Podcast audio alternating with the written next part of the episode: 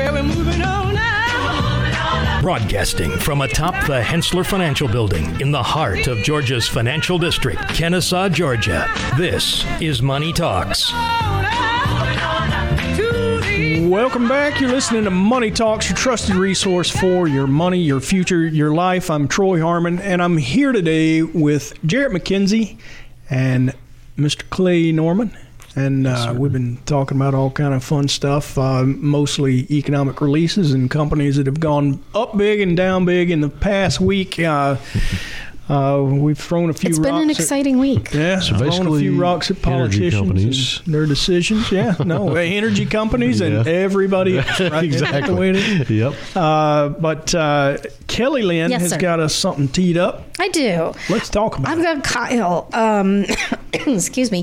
Got Um, Kyle or pneumonia? I'm no, so he's uh he, he wrote in uh, 71 living uh, fixed income social security that whatever um he, I love I love this premise because it's it's it's a little complicated and I love it. Um, my wife died when I was in my late 40s, and her retirement account was rolled into mine as her surviving spouse. I continued to invest for my own retirement as the years went on. Um, he's recently been diagnosed with heart disease, but he wants to. Oh, okay. He is revising his beneficiaries since his daughter remarried. Uh, apparently, maybe does not like the new husband. um, yeah. Um, I want to leave whatever's left in the IRA to my granddaughter. Um, I will start RMDs next year, um, but I will likely die before my granddaughter becomes an adult. I think she's like eight right now. So, um, if the granddaughter inherits the account, she must deplete this within 10 years, correct? And do I need to leave it for a trust for her if I want it to, the benefit to last? Sure, sure. So, I mean, he's, he's got some options here, Yeah. and he is correct with the new uh, Secure Act. His He's granddaughter, at least paying attention, you know? exactly. Yep. Uh, his his granddaughter will need to deplete this account within ten years Mm-hmm. of his passing. Um, and if he wants to leave it to the granddaughter and she's not of age, you know, there would have to be a custodian on this inherited IRA, um, and you know that would kind of help the minor with the investment decisions and things like that because and the withdrawals. and the withdrawals exactly. Let's Um, put an eight-year-old in that's- charge. exactly, exactly. That's hard to make decisions at that age, of course. Yeah. That's your Matilda. Right. true. True. Um, but you know, there there are some ways around it. Even though she will have to take those distributions, she could open an UGMA UTMA account. Um, what is that? UGMA. So it's it's it's basically like a brokerage account for a minor. Uniform gifts Yeah. To To, minors. to Minors minors Act. Act. Yeah. So it's basically like a brokerage account for a minor that those distributions from the inherited IRA can go into as well. Um, that account will be for that minor's benefit when they turn of age. You know, it'll become their account, and they can do you know what they what they please with it.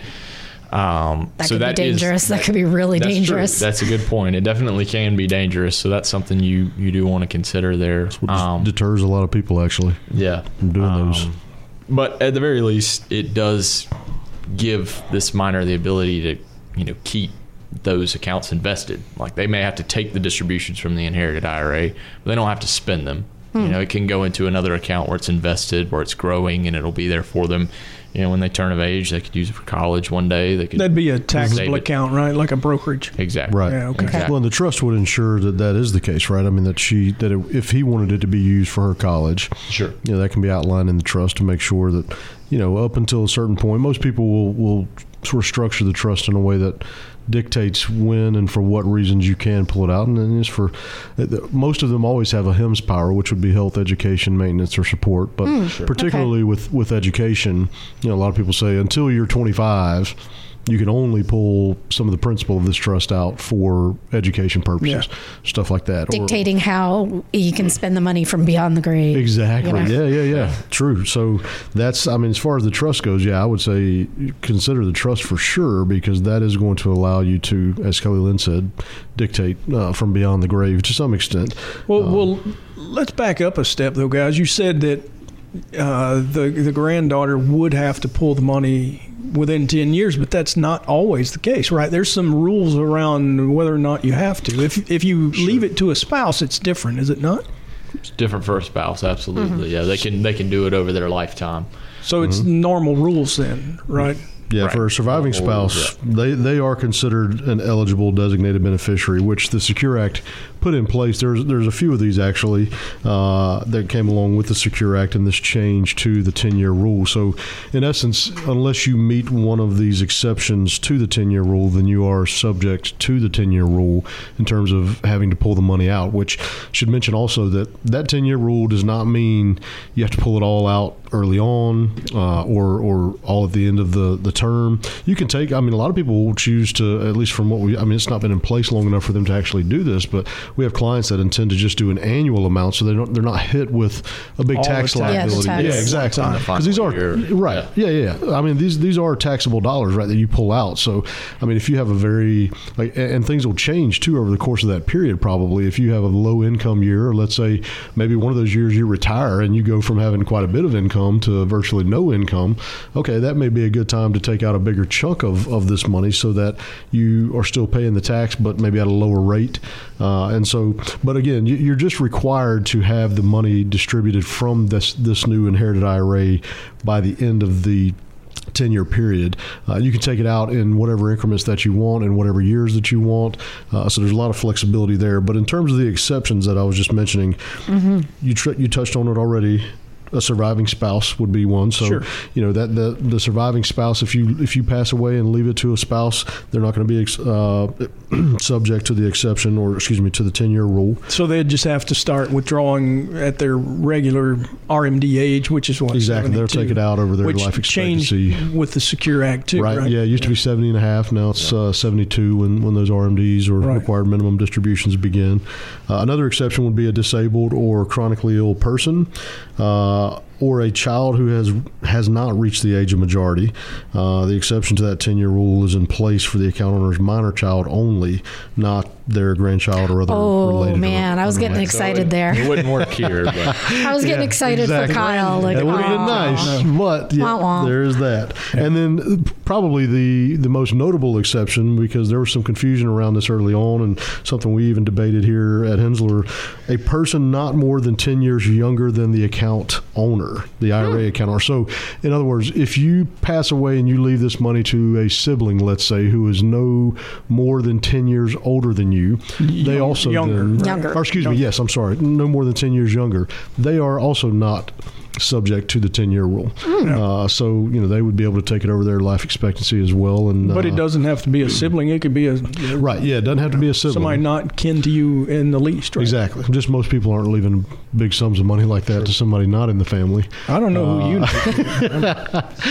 But yes, I mean it would apply. You're right. That that is accurate. Uh, so you know, if, if people pass away, then they they obviously may have a spouse, uh, but let's say they don't have children. Well, chances are they are leaving it to a close relative like that. And if that close relative is not more than ten years younger than them, uh, they wouldn't be subjected to that ten year rule uh, requirement either. So uh, Yeah, some some different rules. Uh, now you mentioned it's taxable. Well, that's taxable. This is not like a brokerage account where it's capital gains tax. This is Right.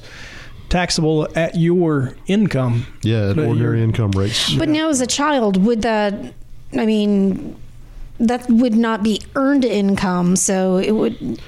It wouldn't- technically, a child has, you know, would be in a low, low bracket, exactly. and it's not earned income. so not it's too not many being, eight-year-olds have a full-time job. No, Not many. no. Yeah, the tax implications would get a little tricky when it comes to that because there are some different considerations when mm-hmm. it comes to children. But particularly if, you know, in Kyle's case, if he did decide to put it into the trust, then the trust may end up having to pay those taxes, which mm-hmm. could then actually move to a higher tax rate a lot quicker, some mm, depending on okay. the type of trust. Uh, and so those would definitely, you know, these, I would say, trust or no trust, you should be consulting with a tax advisor when you're doing Absolutely. this. Because Oh, my to Troy's yes. point, I mean, yeah, th- this is all taxable income to you, but you got to think too, especially if you're still working, uh, then that It- this it money's adds on, too. right. It's on top of your wages, Yeah. Right. so you can get into another tax bracket pretty quickly if you're not careful. And you know that's how some of these, uh, some of our clients that have already started these will run a tax projection and say how much can I take or should I take this year so that I can do so without pushing me into another bracket, and that's how they're making decisions. I wonder why, if that's why he's leaving it to the granddaughter and not his actual daughter. you Yeah, know? yeah, could Uh, be, could be, yeah. or Yeah. she she may not need it, or you know maybe he wants to earmark it for education, uh, just have that covered for her already. But yeah, I mean, so such a dynamic issue, really. So All right. All right. Well, that's it's complicated, Kyle. So that's Just a tad. that's the way it goes. It's complicated. But Good luck. we can always, you know, help you out with questions like that, especially if you have uh, tax questions. Uh, you can Mm-hmm. always reach us oh, 770-429-9166. You can call us, uh, ask for uh, Clay Norman, or you can ask for Jarrett, the man, McKenzie. the Yeah, they might throw them off if you ask them that, but No, they'll know who you're talking about. That's what, that's Uh, what I yeah. ask for I, every I time just I call will- yeah.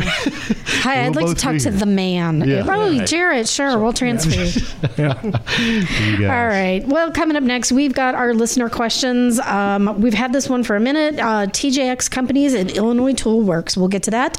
You're listening to Money Talks, your trusted resource for your money, your future, your life.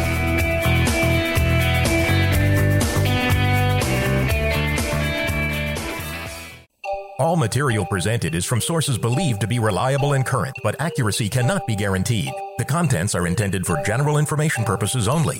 Information provided should not be the sole basis in making any decision and is not intended to replace the advice of qualified professionals, such as tax consultants, insurance advisor, or attorney. Although this material is designed to provide accurate and authoritative information with respect to the subject matter, it may not apply in all situations. This is not to be construed as an offer to buy or sell any financial instruments. It is not our intention to state, indicate, or imply in any manner that current or past results are indicative of future profitability or expectations.